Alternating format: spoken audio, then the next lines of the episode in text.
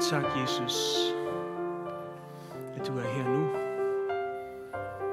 Tak, at vi kan komme frem for dig. Kan få lov til at ophøje dig den her dag. Tak, her, at du er den, som er vores ære værd, her. Tak, at du er den, som er vores opmærksomhed værd. Tak, Herre Jesus, at du er her nu, her. Tak, Jesus. Amen. Amen. God formiddag. Har vi, har vi det godt?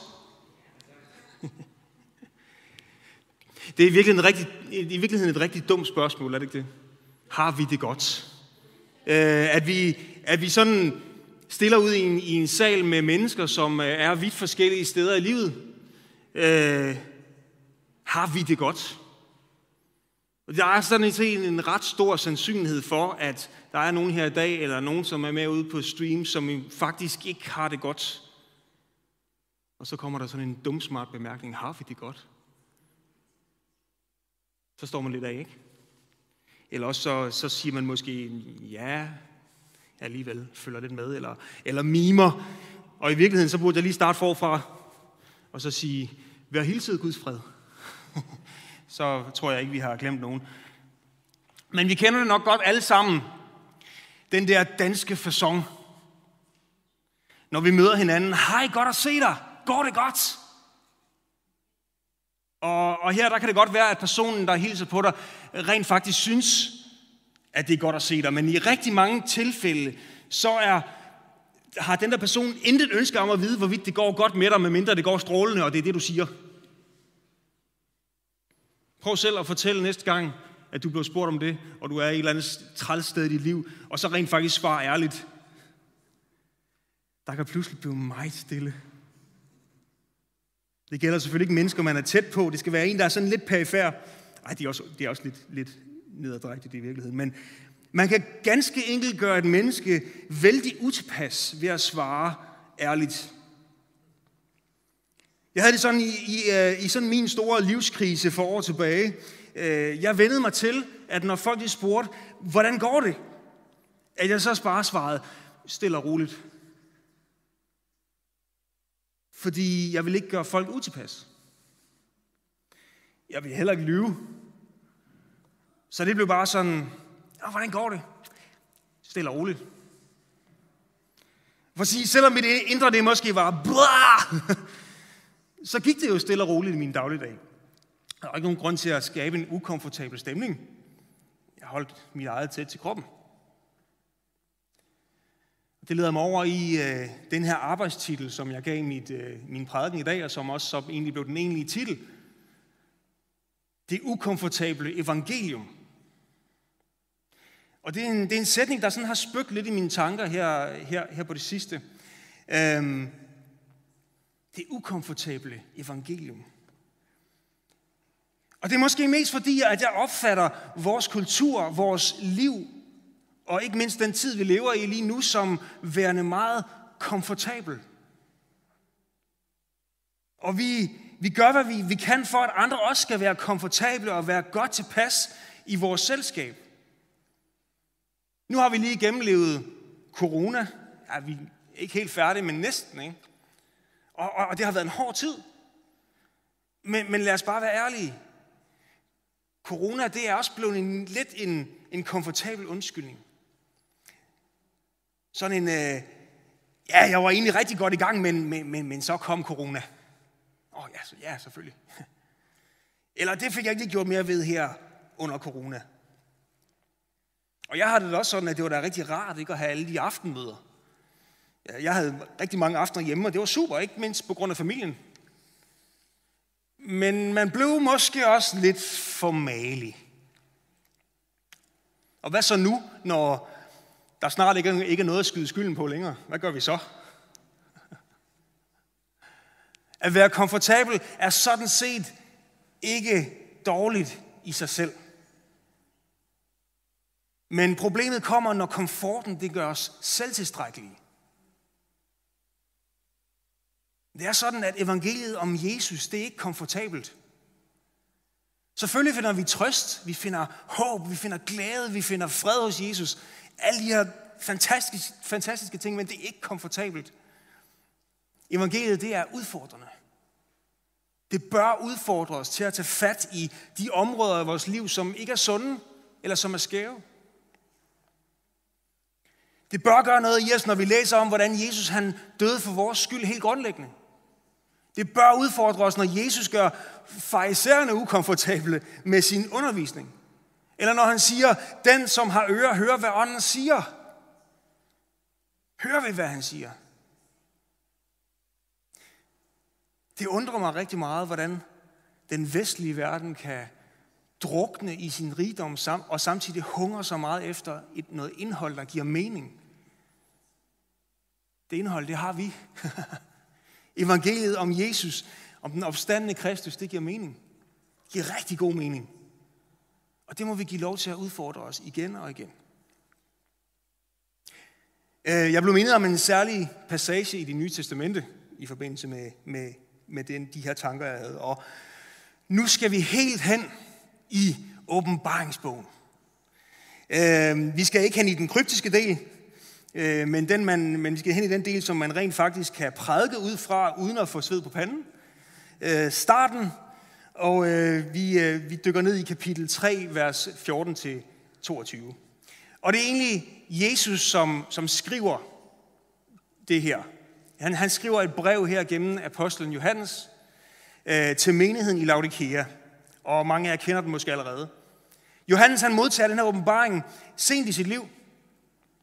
Øh, og den begynder med syv breve til syv forskellige menigheder i Lille Asien. Men der er også noget, hvad kan man sige, takeaway øh, til menighederne i dag. De første seks breve, de har budskaber med, eller budskab med både godt og skidt. Men det sidste brev her, det er ret skidt. Det er, der, der er faktisk ikke rigtig noget godt at sige om den her menighed i Laodikea. Men, øh, men lad os høre det fra, fra Jesus selv, eller hvad han siger. Og vi starter fra vers 14. Skriv til menigheden i Laodikea. Dette budskab kommer fra ham, der opfylder alle løfter. Han er trofast og taler altid sandt. Han er Guds skaberværks ophav. Jeg ved, hvad du har udrettet, men også, at du hverken er kold eller varm. Gid du dog var enten kold eller varm. Men fordi du, er, fordi du er som lunken vand, så har jeg til hensigt at spytte dig ud igen. Du siger, at du er rig og har alt, og ikke trænger til noget. Men du er ikke klar over, at du er elendig, yngværdig, fattig, blind og nøgen. Bum, så er vi i gang. Kan I mærke det? Derfor råder jeg dig til at købe det ædle guld, guld hos mig, for så bliver du rig. Køb den hvide klædning hos mig, så du ikke skal gå nøgen om skamfuld omkring. Køb også salve til dine øjne, så du kan få øjnene op for sandheden. Dem, jeg holder af, i rette sætter jeg. Jeg opdrager dem. Tag derfor afstand fra din lunkenhed og bliv brændende i din iver. Hør, jeg står uden for døren og banker på. Hvis du hører min stemme og åbner døren, så vil jeg komme indenfor, og vi kan have fællesskab med hinanden. Dem, der vinder sejr, vil jeg gøre til mine medregenter. Akkurat som jeg selv vandt sejr, og nu sidder på tronen ved siden af min far. Den, som har ører, vil forstå, hvad ånden siger til menighederne. Nu skal vi forstå, at, øh, at Laodikea, øh, det var en, øh, en meget rig by. Og det var også en by, som, som havde nok i sig selv. Vi læser i, i, historiebøgerne, at det var sådan, at byen, eller det område, hvor byen, blev, øh, hvor byen den, den, den lå, blev øh, rystet og ødelagt af et stort jordskæld på et tidspunkt. Og Laodikea var den eneste by af de her byer i området, som, som sagde, nej, vi vil ikke have hjælp til at genopbygge. Kejser Nero, han havde, øh, han havde tilbudt øh, økonomisk hjælp. Nej, vi vil, ikke have, vi, vi vil ikke have hjælp. Vi vil selv klare det her. Kan selv, vil selv. Vi vil gerne bestemme, hvordan tingene ser ud øh, her i byen, og derfor så skal I ikke blande jer. Lettere parafraseret. Og, og, og det kan man sige, åh, wow, okay. Og man kan sige, ved, ved første øjekast, så, så var det jo en stærk og selvforsynende by, men også noget selvfed i virkeligheden. Laodikea var kendt for sine handelsvarer. Blandt andet var det noget med noget, noget, noget helt særligt sort uld og øjensalve. Øh, og det ser vi også her i passagen, at de bliver brugt som reference til det åndelige liv, som mangler hos menigheden. Henholdsvis, I fører min hvide klædning og den her øjensalve. Men i alt det her, der er der sådan en, en passage, som så, står særligt ud for mig. Og det er øh, vers 15 og 16, hvor, hvor der står sådan her, Jeg ved, hvad du har udrettet, men også, at du hverken er kold eller varm. Gid du dog var enten kold eller varm. Øhm, men fordi du er lunken, har jeg til hensigt at spytte dig ud igen. Da jeg erklærede ved morgenbordet her i, øh, i Godmorges, at jeg vil bruge den her passage, så sagde, så sagde Mira, øh, vores ældste datter, lige med det samme, hun sagde, det handler om kaffe. Og et eller andet sted, så, så, så er der noget i det. Fordi der er jo ikke noget værre end sådan en mundfuld lunken kaffe. Varm kaffe, det er godt. Iskaffe, det er også ganske udmærket. Men lunken, lunken kaffe, det er bare forfærdeligt. Jeg, jeg, jeg tog lige den sidste slurk af min kaffe derovre, den var lunken, det var, det var ikke godt. Det var ikke en god start på min prædiken. Øh, men det minder mig om sandheden i det her. Og lunken vand, det er også skidt. Der er ikke noget bedre sted, at bakterier og andet snavs kan trives end lunken vand. Vi har alle sammen hørt om legionella-bakterier, ikke? De trives sindssygt godt i lunken vand. Det er uden tvivl det mest skadelige form for almindelig vand.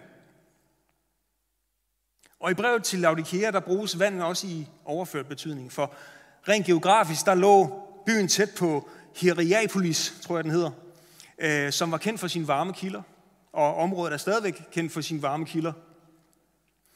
Øh, og så lå den ved øh, nær Colossae, som havde en forsyning af frisk, koldt vand.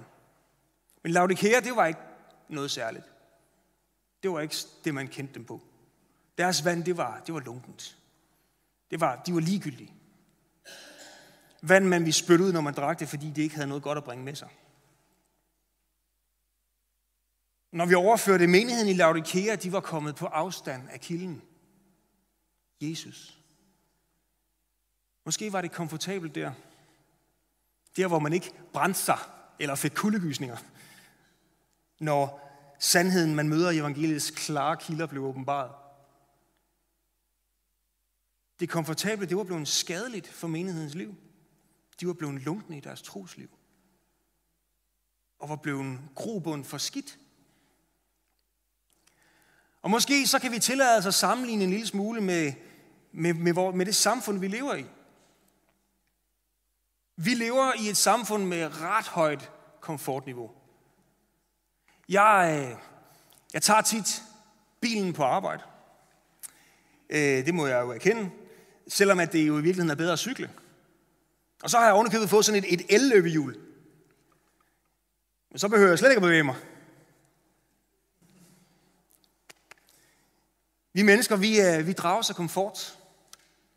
Og det er nemt at komme til her i Danmark. Det er ret nemt at opnå komfort i Danmark. Og det er sådan, vores verden ser ud. Man kan også sige, hvor, hvor, hvor i verden oplever man ellers, at studerende de strækker, fordi de får for lidt i SU? Kære venner, I bliver betalt for at studere. Det er komfortabelt. Og det præger os. Selvfølgelig præger det os. Det kan præges rigtig meget. Og det havde også præget menigheden i Laodikea til en ekstrem ekstent, eller hvad kalder man det? Det høje komfortniveau havde snedet sig ind i folks liv og i folks tro. Og prøv lige at forestille dig sådan en, en komfortabel kristendom. Den giver dig mulighed for at leve dit liv fuldstændig, som du vil. Den stiller dig ikke til ansvar for noget. Du er helt i ro. Både når du taler med dine kristne og dine ikke-kristne venner. Der er ikke nogen forskel. Der er ingen formaninger. Der er nemme svar på alting. Det hele skal nok gå. Og du øh, synger bare ned i sådan en lækker ny sofa, der former sig efter din krop. Mm, mm, mm. Dejligt. Jeg har mit på det rene. Ah. Og det virker måske meget tiltalende i første omgang. Men langsomt risikerer man at komme på afstand af kilden. Gå ud i alverden og forkynd. At gå ud i alverden og gøre alle folkeslag til mine disciple i det, I synker ned i sofaen med en pose chips. Ah, hvad? Det er vist ikke sådan, det var, vel? Nej. I det, I lærer dem alt, hvad jeg har befalet dem. Døber med Jesu Kristi, eller faderens søn til Helligåndens navn. Alle de her ting. Det er sådan, Jesus han kalder os til noget andet og bedre. Han kalder os ind i sit afslørende lys. Og i første omgang, der er det måske ukomfortabelt. Men i sidste ende, der er det det, der forvandler liv. Det er det, der sætter i frihed. Og vi vil opleve, at modsætning til komfortabel ikke er ukomfortabel, men det er udfordring. Komfortzone, ud af komfortzonen. Herover der har vi momentum, der, herover der er der ikke så meget. Vores komfortable liv, det kan nemt lulle os ind i en lunken livsstil, hvis ikke vi er opmærksomme. Og så er verset her sådan rimelig, rimelig skarpt. Det, det siger, jeg vil udspyde dig af min mund. Men hvis vi læser sådan rigtig godt efter, så er det jo ikke det, der er budskabet. Det er jo ikke det, der er formålet. Formålet, det er jo, at Jesus han ønsker fællesskab. Han ønsker, at vi skal komme ind i varmen. Nu står det godt nok, at det er ham, der står uden for døren og banker på. og prøver at få dig til at forstå. Øhm, hør, jeg står uden for døren og banker på. Hvis du hører min stemme og åbner døren, så vil jeg komme indenfor, og vi kan have fællesskab med hinanden. Det er jo ikke bare sådan, du er, du er tabt, desværre. Jeg, der har ikke mere at gøre med dig. Nej, han indbyder. Lad os nu have fællesskab. Jesus han ønsker ikke at forkaste nogen. Han kalder os tættere ind. Han ønsker fællesskab. Han ønsker at bringe lys ind i livet. Han ønsker at bringe lys ind i vores liv, så vi kan være lys for andre. Så det ukomfortable evangelium skal på ingen måde forstås negativt. Det er en invitation til, at vi må komme i brand, at vi må opleve, hvor fantastisk det er at leve tæt ved Gud. Tæt ved kilden. Og at vi dermed bygger vores liv på Jesus. Paulus han skriver i, øh, i 1. Korinther 3, 10-16, sådan her. Ved Guds nåde har jeg som erfaren bygmester lagt et fundament, og andre har bygget ovenpå. Men vi må alle sammen passe på, hvordan vi bygger. For det er ikke muligt at lægge et andet fundament, end det, der allerede er lagt, nemlig Jesus Kristus. En dag vil det blive afsløret, hvordan hver enkelt har bygget oven på det fundament, som de har, øh, øh, ja, oven på det fundament. Om de har bygget med guld, sølv og ædelstene, eller med træ, strå og halm. På dommens dag vil nemlig enhvers arbejde blive prøvet i ilden. De, der har bygget sådan, at deres arbejde består i ildprøven, vil blive belønnet for det. Men de, der de, de hvis arbejde ikke består prøven, prøven, vil ingen løn få. Dog vil de komme frelst igennem, ligesom et menneske bliver reddet ud af et brændende hus. Ved I ikke, at I er Guds hus? Guds ånd bor jo i jer. Okay så, bare rolig. Vi skal nok komme frelst igennem. Altså, så længe vi ikke driver væk fra fundamentet. Men vi kunne også være mere opmærksom på, hvordan det egentlig er, vi bygger. Spørgsmålet her, det ender ikke ud i, hvorvidt der er frelse, men hvordan vi forvalter og lever vores liv og forvalter vores opgave. Tror, det var, det var Simon Ingmose, der på et tidspunkt øh, prædikede om det her med, at man kan sagtens leve sit liv frigiver. Man kan sagtens bare fortsætte derud af det stille og roligt. Og man vil opleve, at livet det fylder sig selv ud. Udramatisk. Ingen panik. Om vi bygger vores liv med strå og halm. Vi skal nok komme igennem, så længe fundamentet er Jesus. Men vil vi da ikke hellere vide, hvad Gud han er i stand til at gøre igennem os. Det vil jeg i hvert fald. Det Gud han har i vente, det kan kun være bedre end det, vi selv kan frembringe. Og alligevel, så kan det komfortable liv, det kan overvælde sig, os med al, med al dens rigdom. Ting, vi giver lov til at vinde over os. jeg taler ikke imod at have ting og være rig og sådan noget. Men vi skal holde øje med de her faresignaler. Det er, at vi kommer til at stille os tilfreds med mindre. At vi syner hen i sådan en, det går jo nok. Og i øvrigt så smager det der lunkne vand egentlig okay. Jeg får lidt ondt i maven, og jeg overgår ikke at rejse mig op. Ej, okay, nu er, nu er jeg også i strid, ikke? Men, men et eller andet sted, det med, at Jesus døde på korset, menighedslivet, Guds tanke for vores liv, det, det, det må ikke blive sådan en selvfølgelig kliché. Vi trækker lidt på skuldrene af, men, men det ikke har nogen indflydelse i vores liv. Problemet er, at, at maligheden, det er der, hvor, hvor vi ikke længere tager hensyn til andres behov, hvor vi er så optaget af vores egne. Og det ender med at blive den der gode undskyldning, som på en eller anden måde bliver accepteret, og så fylder livet sig bare op. Men måske var der nogen, der havde brug for dig i dag, herinde.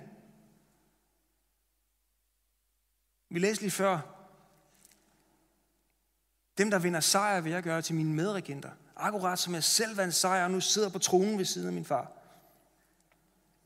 Om vi kommer igennem livet prøvet eller, eller ej. Vi vil da hellere sidde sammen med Jesus, end vi vil sidde hjemme i sofaen. Og så begynder vi at bygge.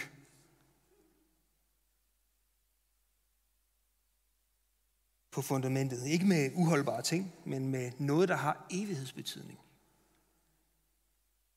Og hvad er det så, spørger du? Men prøv at overveje, at, at det her liv med Jesus, som, som vi kender så godt, og som måske, jeg ved det ikke, kan komme til at tage for givet, det kunne måske være med til at forvandle livet for en, som ikke kender Jesus endnu. Det overskud, som du har, kunne give, kunne give glæde til en, der ikke har overskud. Uden at du overhovedet vil miste noget, med, noget, noget ved det, ud over maligheden. Der er et citat af, af ukendt ophav, som siger, uh, if you are more fortunate than others, build a longer table, not a taller fence. Altså, hvis du er mere heldig stillet end andre, andre, så byg et længere bord, og ikke et højere hegn. Og det fede ved det, det er, at alle kan være med, om vi har stort eller småt, om vi har tæt på intet. Det er det, der er så fantastisk ved livet med Gud. Det handler ikke om mængder. Det handler om villighed. Gud, han skal nok sørge for dig. Det handler om at rykke tættere på kilden. Jeg ved ikke, om man kan bruge billedet flyt væk fra Laudikea, det ved jeg ikke. Eller den, der har ører, hører, hvad ånden siger til menighederne. Og det kan godt være, at vi føler, at der er noget, som, som, som vi, vi, vi må ofre for at give plads. Noget, som du må opgive til, til, til fordel for livet med Gud. Og det er der måske også. Det er ikke din familie, skal jeg bare sige. Jeg tror, vi kommer til at se familier gennem en styrke og overskud. Det ikke. Men måske så minder han dig om noget, du skal ændre. Og du føler det som et, som et offer. Men i forhold til offer, der ofre, der er kun et sidste endegyldigt alter. Og det er det her. Korset. Jesus han offrede sit liv for dig. Derfor så er du allerede accepteret. Du er godkendt. Godkendt. Så hvad var det lige, han mindede dig om? Jesus han fortjener vores fulde opmærksomhed. Han fortjener vores fulde opmærksomhed. Lad os fylde os med Guds ord. Lad os rykke tæt på, på, på ham. Både os og vores familie. Drik dybt af kilden. Af Guds ord. Drik dybt af ånden. Ukomfortabel er ikke et negativt ord i den her betydning. Det betyder ikke træls. Vi skulle hellere kalde det det udfordrende evangelium. For det er det, det gør. Det udfordrer os. Så lad det udfordre os igen i dag. Jeg er med på, at, at vi kan også have udfordringer i vores liv, som, som virker lammende, som, som dræner os fuldstændig. Selvfølgelig kan vi det. Men alle kan alligevel være med på Guds udfordring om at rykke tættere på kilden. Vi handler efter de omstændigheder, vi befinder os i. Og vi skal ikke sammenligne os med andre. Der er ikke nogen sammenligning. Gud han har skabt os hver især med de gaver og de ressourcer, vi har fået til at forvalte bedst muligt. Og han ønsker bare din opmærksomhed til en start. Meget sagt, men jeg tror faktisk, at, at nøglen i det her, det kan koges ned til to ord. Hos mig. Så simpelt. Hos mig. Det er udfordringen. Køb det ædle guld hos mig, så bliver du rig. Køb den hvide klædning hos mig, så du ikke skal gå nøglen og skamfuld omkring. Køb også salve til dine øjne, så du kan få øjnene op for sandheden. Hos mig. Vi må rykke tættere på kilden, hele tiden være opmærksom. Det kan godt være, at vi, at vi har vores på det, på det rette, og vi er på, på det gode fundament. Men vi må hele tiden være opmærksom på, at vi er tæt på kilden. Vi kan ikke undvære det. Vi kan ikke undvære det i vores liv. Kilden. Vi må ikke blive som Laudikea. Jeg siger ikke, vi er det. Men vi må ikke blive som Laudikea. Vi må ikke, vi må ikke drifte væk fra kilden. Vi, må ikke, vi, vi er nødt til at hele tiden Vi skal opleve, at Jesus han er det sande liv. Og det er her, vi starter hos Jesus. Og det er ikke et spørgsmål om, at vi bare skal overleve. Vi skal meget mere end overleve. Jeg tror i virkeligheden ikke, at Jesus han ønsker at tage os ud af Laudikea, ud af, vores, ud af samfundet. Det ønsker han ikke. Nej, han sender os der til med verdens bedste budskab. Så flere og flere må få lov til at opleve det gode liv. Og hvis vi skal det, så er vi også nødt til at sørge for, at vi får det, vi skal have. Jesus, han slipper os ikke. Gud, han slipper os ikke. Ja. Lad os, øh, lad os bede sammen. Og lad os bare prøve et øjeblik at, og, og bare fokusere lidt på, på Jesus. Bare lige være, være stille et øjeblik. Fokusere på Jesus.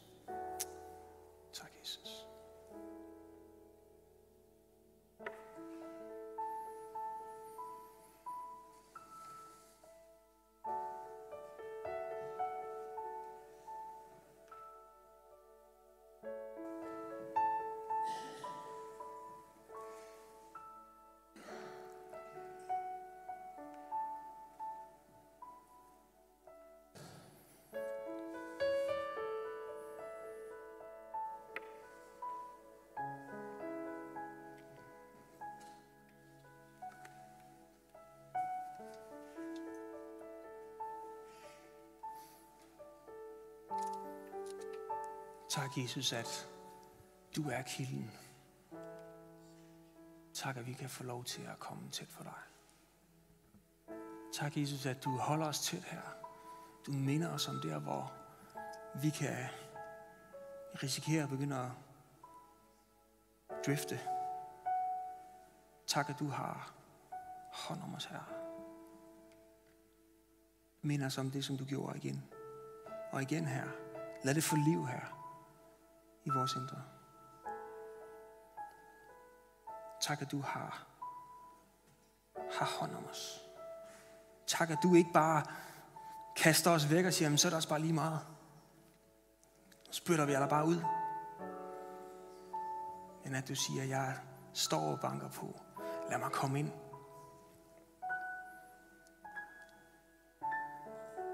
Tak, Jesus. Tak, at du må minde os om det her også, når, når hverdagen den øh, banker på igen her. Tak, du giver os mod til at være dine vidner. Giv os mod til at tale om dig her. Amen.